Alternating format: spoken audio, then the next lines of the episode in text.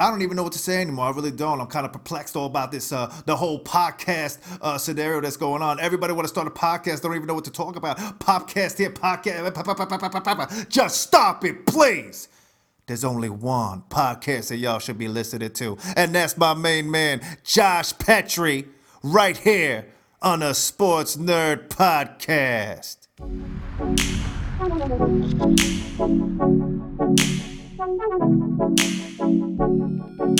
And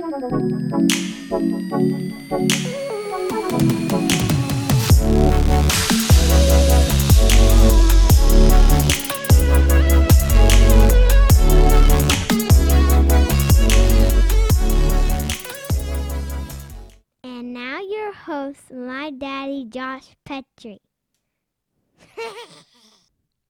What's going on, everybody? Welcome to the Sports Nerds Podcast, Episode 6. Got a big show lined up for you guys today. We're going to have two guests. As you guys know, I had the privilege of going up covering the Pitt-Louisville game on Sunday, and Pitt basketball is struggling a little bit right now, especially in ACC play. So my first guest is going to be Harry Pesaris. He's a contributor to PittsburghSportsNow.com, as well as a member of the Football and Basketball Writers Association of America, also known as the Pitt Guru, and he's agreed to be my Pitt insider, my go-to guy from here on out, so we'll get to him a little bit later in the program. My second guest will be Scott Grayson, Philadelphia Eagles beat reporter at 97.3 ESPN Radio and co-host of Mountaineer Game Day. I'm sure this guy's on cloud nine right now with the Philadelphia Eagles winning their first ever championship. And I got a couple questions to ask him. You know, I want to know what the Eagles are going to do at the running back position, whether they will, kind of test the free agent market or kind of stick with the plethora of running backs they have. And I want to talk to him a little bit about Foles. But I won't hear a whole lot from me today. I'm going to talk a little NBA trade deadline, and I'll tell you about my trip to Pitt on Sunday. So we got a big show, so let's get to it. All right, so I made my way up good old I-79 from Charleston, Pittsburgh, to the Louisville game on Sunday. Love going to Pittsburgh. Absolutely great place to see a basketball game. If you get a chance, you should check it out. The Pete is an awesome place to experience a basketball game. I would tell anybody that. Even though I am from West Virginia, I don't feel that hate for the Pitt program that a lot of people do, especially, now these kids and have nothing to do with some things that happened earlier in the backyard brawl. So you should put that hate aside and actually go check out a game. It's a great place. As far as the game itself goes, Pitt riding a 12-game losing streak, 0 from the ACC.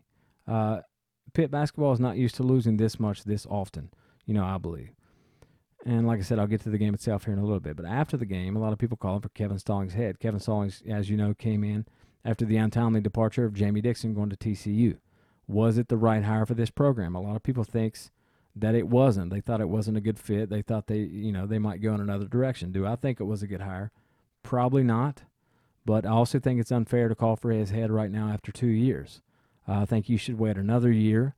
But if Pitt loses to Boston College tonight, then you may see him jump the gun and make a move. I want to bring Harry on here in a little bit also to talk about how the players feel about Kevin Stallings. Kevin Stallings could be a difficult guy. Anybody around him knows that. But as far as the game itself goes, Pitt started out with an 11-7 lead. They went 3 of 4 from three-point field goals. After that, the bottom absolutely fell out.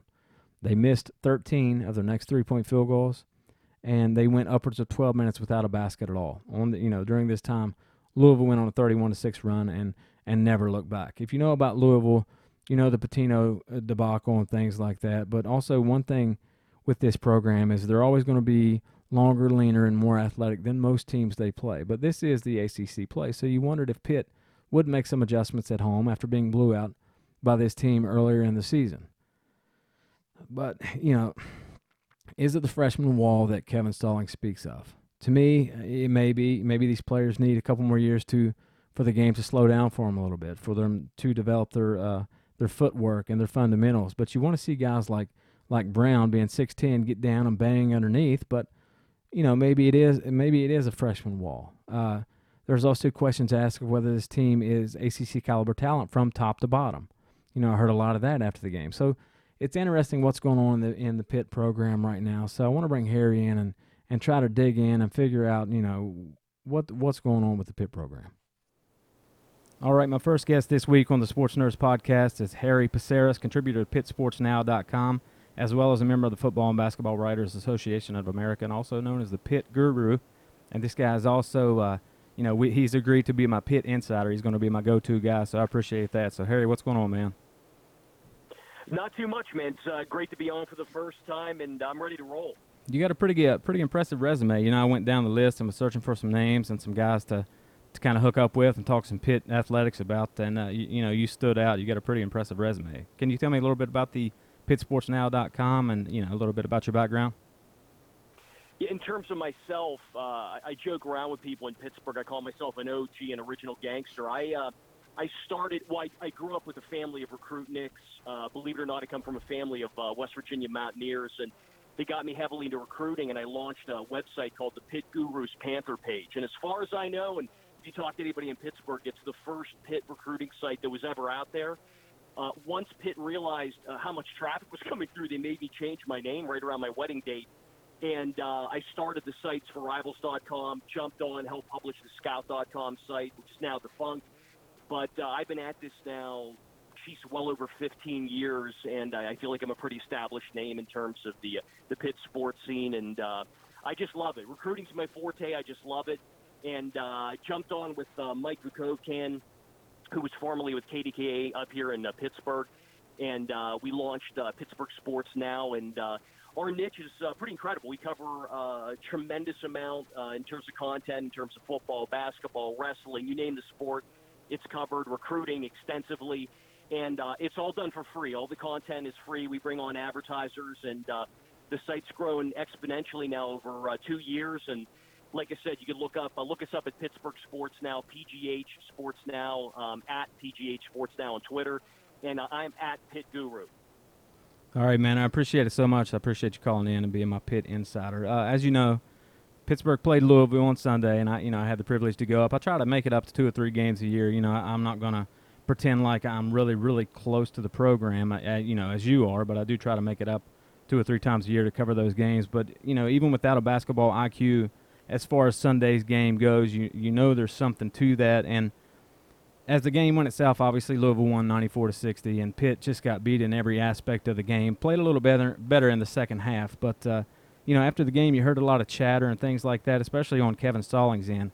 Kevin Stallings making the comment that he just thinks, Pitt has the 5th youngest team in the country, and he just thinks that this team maybe hit a freshman wall. And I just wanted your take on that, because to me, watching Kevin Stallings' body language and things during the game, like, I don't know if he's dialed in this season. I heard a lot of chatter saying that he may not be a good fit, and maybe they're calling for his head right now. I don't think that's, I don't think that's fair after 2 or 3 years of being a coach there. But what do you think about Kevin Stallings, and do you think the program is headed in the right direction? Well, let me go back since it's my first time off, and I think it's critical here you go back. And first of all, I think most Pitt fans realize Jamie Dixon was the winningest Pitt basketball coach in the program's history. But when Pitt jumped to the ACC, things changed significantly. And I know that there was trepidation, paranoia on Dixon's part about going to the ACC. And all this is the success we had start really coming off the rails. Dixon found it extraordinarily difficult to recruit to the ACC, where in the Big East, New York, Philadelphia, D.C., we had certain hotbeds that Pitt would go to bring in talent. He was struggling, and many of the assistants that he brought in weren't, quite frankly, producing. So what's important to remember is when, at the time when they were considering going to Stallings, the program really had stagnated. Now, when I say that, Dixon was still winning 19 to 20 victories a year, but it was a given that if Pitt was in the tournament, they were an easy out. Rarely did they get past the first round.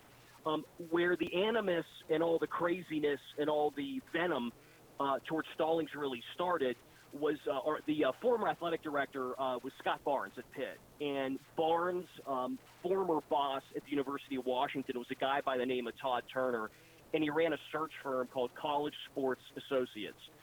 So from a Pitt perspective, Panther Nation, they thought, well, Jamie's out the door. They wanted young, they wanted aggressive, they wanted a new, fresh face. And it was an odd search in that very few names emerged. Usually something would come up. And out of the blue, Kevin Stallings' name came up. And I will tell you, the vitriol, the blowback from the fans was significant. And a lot of people start basically linking up Stallings with Todd Turner, who was part of the search firm, and really felt that there was never a proper search conducted. So the best way I could relate this, if anybody's followed football this year, Greg Schiano was hired at the University of Tennessee, and all heck broke loose. There was such a backlash on Twitter that their athletic director, right or wrong, had to go back and actually tell Schiano that he was no longer coming in as head coach. Well, imagine that scenario, but they're bringing the coach in.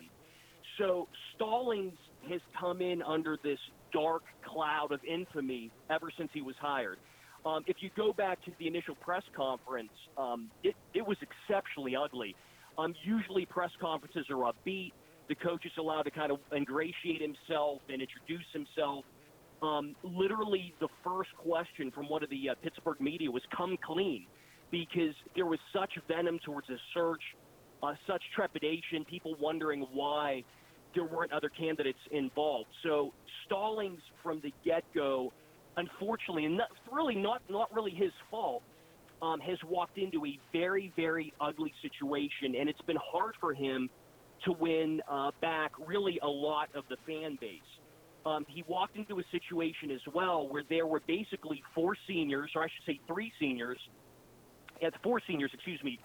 Ryan Luther, who was a junior, and a large group of players that never belonged in the ACC that Jamie Dixon brought in. And the two players that he had to rely on were Mike Young and Jamel Artis last year, and they were players that were far more concerned about padding their NBA resume as opposed to playing like proper teammates. They were considered senior leaders, yet they were suspended multiple times. So Stallings, who's already basically known for his temper, would butt heads with them quite a bit. It turned out to be a mediocre 16-17 season. It got very ugly. And I think what the staff felt is that they simply had to start from the ground up. And they had two options. Either go and bring in a slew of junior college players and add some freshmen to it, or go predominantly freshmen with maybe one or two junior college players, and that's the route they decided to go. All that being said, you saw what's happened this season when they hit the ACC. They have yet to win a game.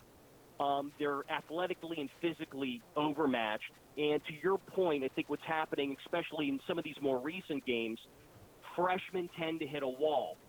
When you have seven freshmen on the team, you're looking at players that are simply worn down both mentally and physically. So it wasn't a team built for a tremendous amount of wins in the ACC, and unfortunately they have seen none.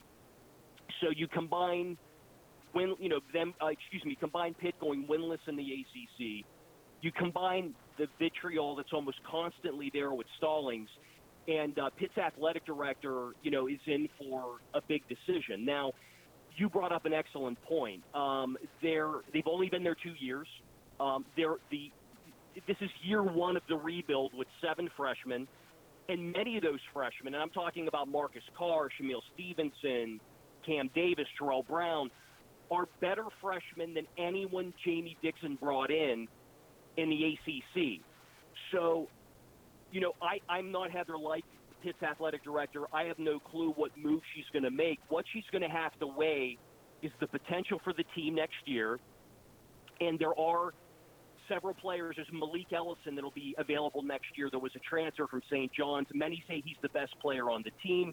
They're bringing in a top 150 forward in Bryce Golden out of Pennsylvania. He's a big power forward. They're bringing in some pieces that may help them, plus a year of maturity. But you also have, they're averaging around 4,000 right now in attendance at the Peterson Event Center, where not that long ago they're averaging 10,000. So, it's a tough decision. It hasn't been the best fit with Stallings on board. But what I can tell you from my perspective, dealing with the staff, they do care about the program. You have tremendous assistance in Dan Cage, Kevin Sutton, working really hard. It's going to be a matter, I think, at this point, of dollars and cents. Are they losing money to the degree where they should terminate him next year? On the flip side, do you want to see this team develop one more year, see what can happen? Plus, you have a $10 million buyout for Stallings. So there's a lot of big decisions ahead. Right, and see, that leads me to my next question. As far as I don't agree with with calling for Stallings' head right now after I think it's been 2 years. You know, I don't think that's fair. But, and like you said, maybe after next year, maybe you make a move. But at the same time, is this roster from top to bottom fit for ACC play with the players right now? Because, you know, I heard a lot of that too, that they feel like outside of Stevenson and Carr and Brown, this roster is not fit for ACC play. So tell me your thoughts about that. It's a great question. I think there are 4 or 5, and I should have been included Parker Stewart. I think who really will be an exceptional player down the line. The core group that was brought in, I see that core group in my eyes is Stevenson, Carr, you know, Davis, Stewart, and Terrell Brown. I believe are capable of playing at a higher level eventually in the ACC. So I do think, you know, there's justification to take a second look at them next year, and that's assuming, and I'm assuming they will all come back next year. You know, and not to mention it should be, you know, we should add that Ryan Luther, who was really the best player on the team and the lone senior, along with Jonathan Milligan, who's just a backup. Ryan Luther will be back next year as well, and that's a key piece that's missing this year. You know, many things have hurt the team this year. One is there is no inside presence. See, that's it. That's exactly what I wanted to talk to you about because, you know, at this game, that's the main thing that stood out was, you know, getting the ball in the paint and not doing anything with it. They wanted to kick it back out, and they settled for contested threes. And it seemed like when they got down a little bit to Louisville after, you know, they started 3 or 4 from three and I think went on to miss their next 13. But it's like they started to panic a little bit, but – do you see improvement with Brown and those guys on the inside going forward? You know, do I see development? Do I see them getting better next year? Absolutely. This year, I feel for, you know, and I'll say this too, even like Kenny Chukwuma, the kid plays his heart out. You know, I think what you see is your typical team, and I'll go back to your typical Dixon years. The only freshman I've ever seen step in and dominate was DeJuan Blair. Right. It takes a few years for a player to develop, and by the end of their sophomore year, they start to flourish. Well, these players haven't had that luxury. Peace Ilegoma, who they have, can run the floor like a deer. He's nearly 7 foot, but Peace probably needs a good solid 2 years before he can perform. So potential, yes, absolutely. I see it in Brown. Brown has an ACC ability, an ACC body, but right now they're worn out. You could see the lack of confidence, and they're simply getting out-muscled. You know, another year in the weight room, another year of experience, we're going to have to see what happens. But I don't see anything in particular out of Brown and even Kenny Chukwuma that tells me that they can't compete in time in the ACC. But right now, I mean, they've just been thrown out. You know, it looks like children playing amongst men at this point. And, you know, there's nothing you could do. And in hindsight, instead of bringing in, you know, maybe 7 freshmen, maybe they could have sacrificed one scholarship and brought in an experienced JUCO center to go along with, like, Jared Wilson Frame and Ryan Luther. That might have helped quite a bit. The one miss I go back to, and this is a good example of what happened with Jamie Dixon, WVU has Sagaba Konate. I'm probably mispronouncing his name. But their physical young center. Jamie had him ready to commit. I actually sat right next to the kid when he came with his family for one of the official visits. For some reason, Jamie opted to go with Corey Matagot, a player that was a freshman last year. Matagot gained weight during the season, could barely grasp the ball when they threw it to him, and was essentially a bust. He went to a junior college. Had he opted to go with Konate, you know, that's the type of player this year that really could have brought this team an elevated level of play, and possibly they could have stole 2 or 3 games. They don't have that player. So right now you have a bunch of young, thin, inexperienced centers that could get better in time, and I think a few will, but it's this season, unfortunately, it's just been painful to watch them play. Right, and do you think Kevin Stallings is having trouble right now keeping this team engaged? Because – for the most part, Pitt, the program is not used to losing like this. But do you think he's having any kind of issue keeping them engaged, and do you think they have his back? The team has his back. I have interviewed every single player on that roster. The one thing I will tell you about the 7 they brought in, especially the freshmen, including Jared Wilson Frame, these are very high character. They're very, very high character young men. I was impressed with each and every one of them. In fact, I got a chance to talk to Chauncey Billups, who is almost like a mentor to Cameron Davis, and was blown away with what he had to say about the young man. I think this team is sticking together. I do think they have their coaches back. I think what's happening is two things. A, I think they've hit the wall. The ACC, it's a rigorous style of play. You're playing tremendous teams night in and night out, and losing by anywhere from 20 to 40 points is taking a significant toll.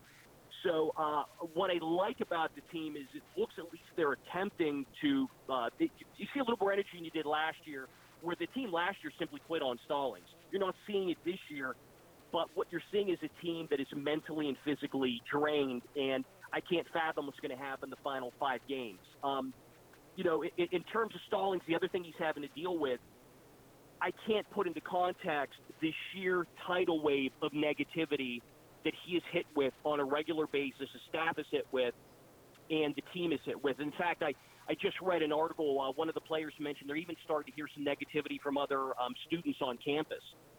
So they're having to deal with this tidal wave of negativity. I know personally that when I tweet something positive about the team, I expect anywhere from 10 to 20 negative responses immediately within the next 5 minutes on Twitter. It just comes right out. Right, absolutely. If you tweet anything about a recruit, the recruit is almost directly tweeted by a multitude of Pitt fans with something negative to say, which never helps the recruiting process. Right. So he's having to shield these players from just overwhelming amounts of negativity as well.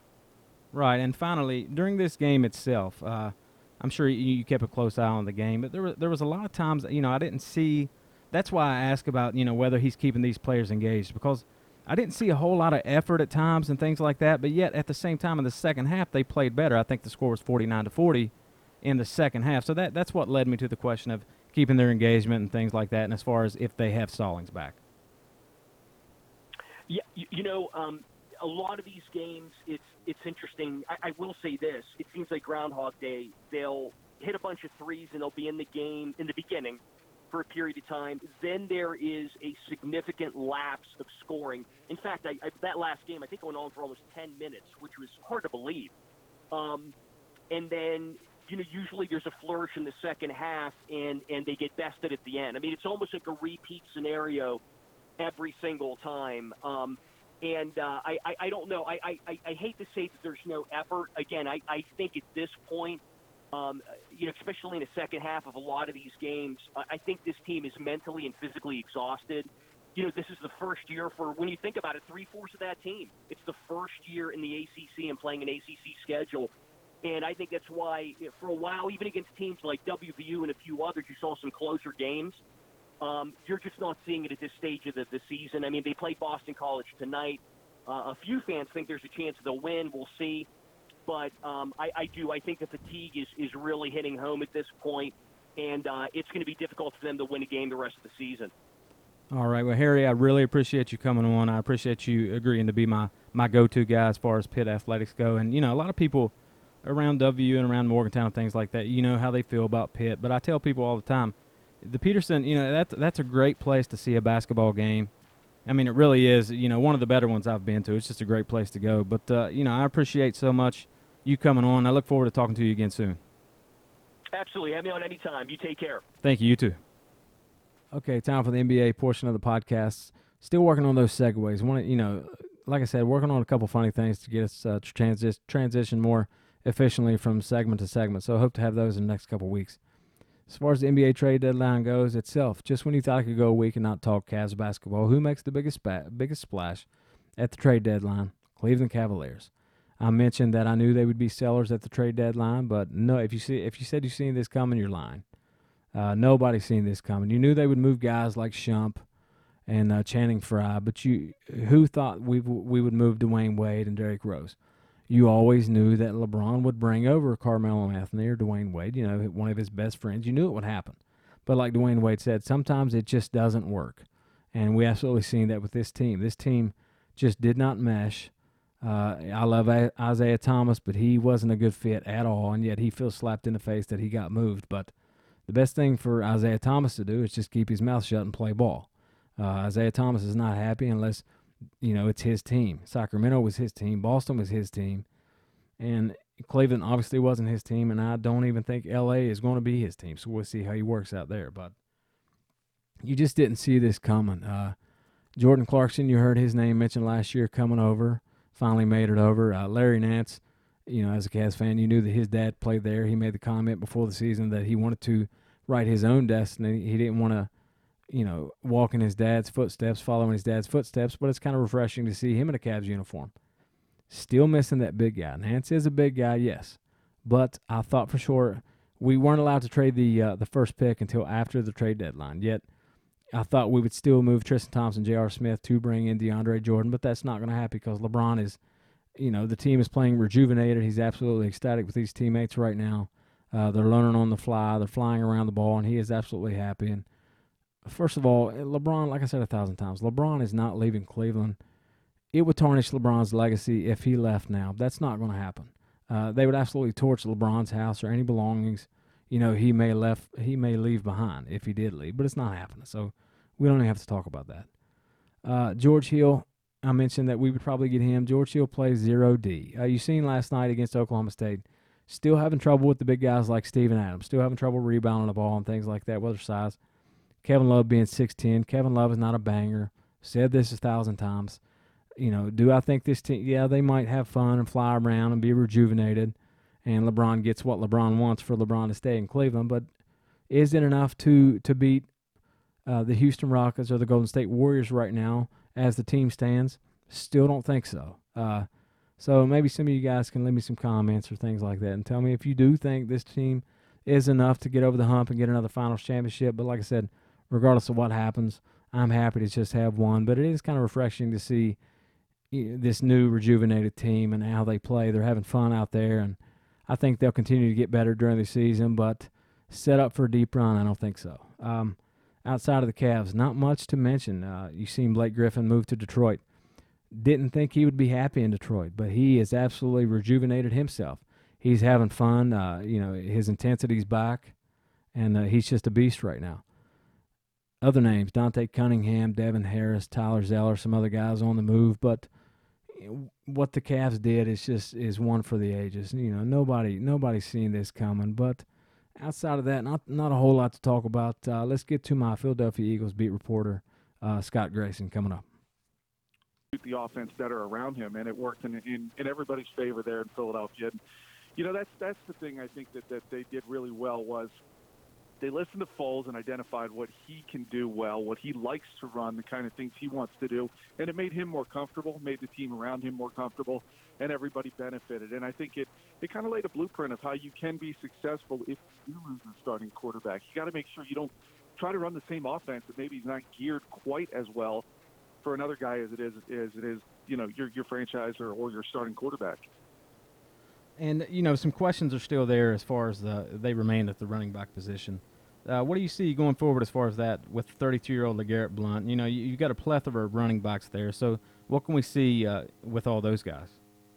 Yeah, well, you add Darren Sproles potentially back into the mix, too. They definitely have a boatload of running backs forward. Now, LeGarrette Blount's contract is up. The question is, will they look to bring him back? You know, in my opinion, I thought Blount was very good at the beginning of the season. He got flat in the middle of the season, almost seemed like maybe he wore down a little bit. And then with the addition of Jay Ajayi, it allowed him to kind of rebuild himself. And against New England, he played an excellent game. Certainly, you know, a chip on his shoulder going into that game the way he played, too. But you look at Darren Sproles again. Here's a guy. Are they going to sign him back? Will they have him back? He wants to play again. He's getting up there. He's a demon on punt returns. I mean, he's just lethal. But, you know, Corey Clement really showed that he could be, you know, a very serviceable and very good back as a young guy this year. And then you've got Wendell Smallwood coming back healthy, a former West Virginia guy. And it's just going to be interesting to see what they do there. There's definitely going to be a lot of competition. I do not think they will bring LeGarrette Blount back. He's just another Jay Ajayi. I think they'll look to do more with Corey Clement. Wendell Smallwood kind of fits in between the two guys as the kind of back that he is. If he can get in here and stay healthy and perform, and then you could have Darren Sproles or Kenyon Barner, probably one or the other. So that's how I think that the backfield will kind of shake out, you know, in the spring. Right, and it's not looking like they're wanting to be very, very active in the free agent market. So do you think guys like Smallwood has what it takes to be inserted in and, you know, try to stay healthy with all these nagging injuries that he's had? Do you think he has the capability of being in there? I think he does, partly because this coaching staff likes to, you know, to me it seems like they like to give second chances and things like that. Look, you know, the guy got hurt, and then he lost his spot because Corey Clement started playing lights out. But Smallwood came in this league with a lot of hype, with a lot of potential, and I think the Eagles are going to definitely look to see if they can get that out of him. He's still on his rookie contract. They're not having to pay him a lot of money, so they're definitely going to look at seeing what they can get out of him in the spring if he gets healthy and seeing if he can fit into what they try to do in the fall. He's got the skill set. And, you know, I talk to him occasionally throughout the season. He's got the mentality that he wants to go out there and prove that he can play, that he can do this. But he knows he's got to stay healthy, and it's been a challenge for him. So that's going to be the number one thing he's got to overcome. With Frank Reich's departure, who replaces him at offensive coordinator? Do you promote someone like Deuce Staley, or do you go out and find somebody? No, Deuce is the guy I think will ultimately get it. Doug Peterson does like to promote from within, and so I would expect that it will be either him or the wide receivers coach, Mike Groh. Those two guys seem to be the two that are, you know, kind of bubbling up to the top as the names to watch. You know, Deuce has been here a long time. He did a great job handling the running backs this past season and in the past since he's been here. He was a player here in Philadelphia. So I think that, to me, Deuce Staley is likely going to be the offensive coordinator, and we'll see what they fill in behind him. All right. Well, again, congratulations on the Super Bowl win. I really appreciate you calling in today, Scott. Yeah, no problem, Josh. All right. I look forward to talking to you soon. All right. You got it. All right. Thanks. All right, that'll do it for the Sports Nerds Podcast, Episode 6. I want to apologize for the little technical difficulty we had there while talking to Scott Grayson. You know, we won't let that happen again, but just to take you back, kind of pick that conversation up after the first question I asked him. But that question was what the Eagles do with Nick Foles. Do you keep Nick Foles next year? Do you insert him as a starter? Do you keep him on the bench, or do you let him go where he can get paid and start somewhere else? And, you know, he said that Carson Wentz is the man of that organization, and even if Nick Foles has the Eagles sitting at 5-0, 6-0 whenever Wentz comes back, that Wentz will be inserted right back in as a starter. Foles knows that, and everybody else in an organization. So just want to take you back and let you know what we discussed there before we picked it up due to that technical difficulty. And like I said, won't let it happen again. Also want to thank my guest, Harry Pesaris, the PittsburghSports.com contributor. The guy knows his stuff about Pitt athletics, and he's going to be my go-to guy and my Pitt insider. So we'll be talking to him again soon. Want to announce that the podcast is also on iHeartRadio. Absolutely happy to have that on there. Obviously, that that's something that you work for. So really, really happy with that. Also on iTunes and SoundCloud, Podbean, Stitcher. Sports Nerds Podcast is anywhere you can imagine. We try to put it out there everywhere. I appreciate everybody's support for listening. I hope you continue to listen and join us next week for Episode 7. And I'll announce, just like always, in the coming days, who that guest will be. So again, thank you so much for listening, and I hope to see you next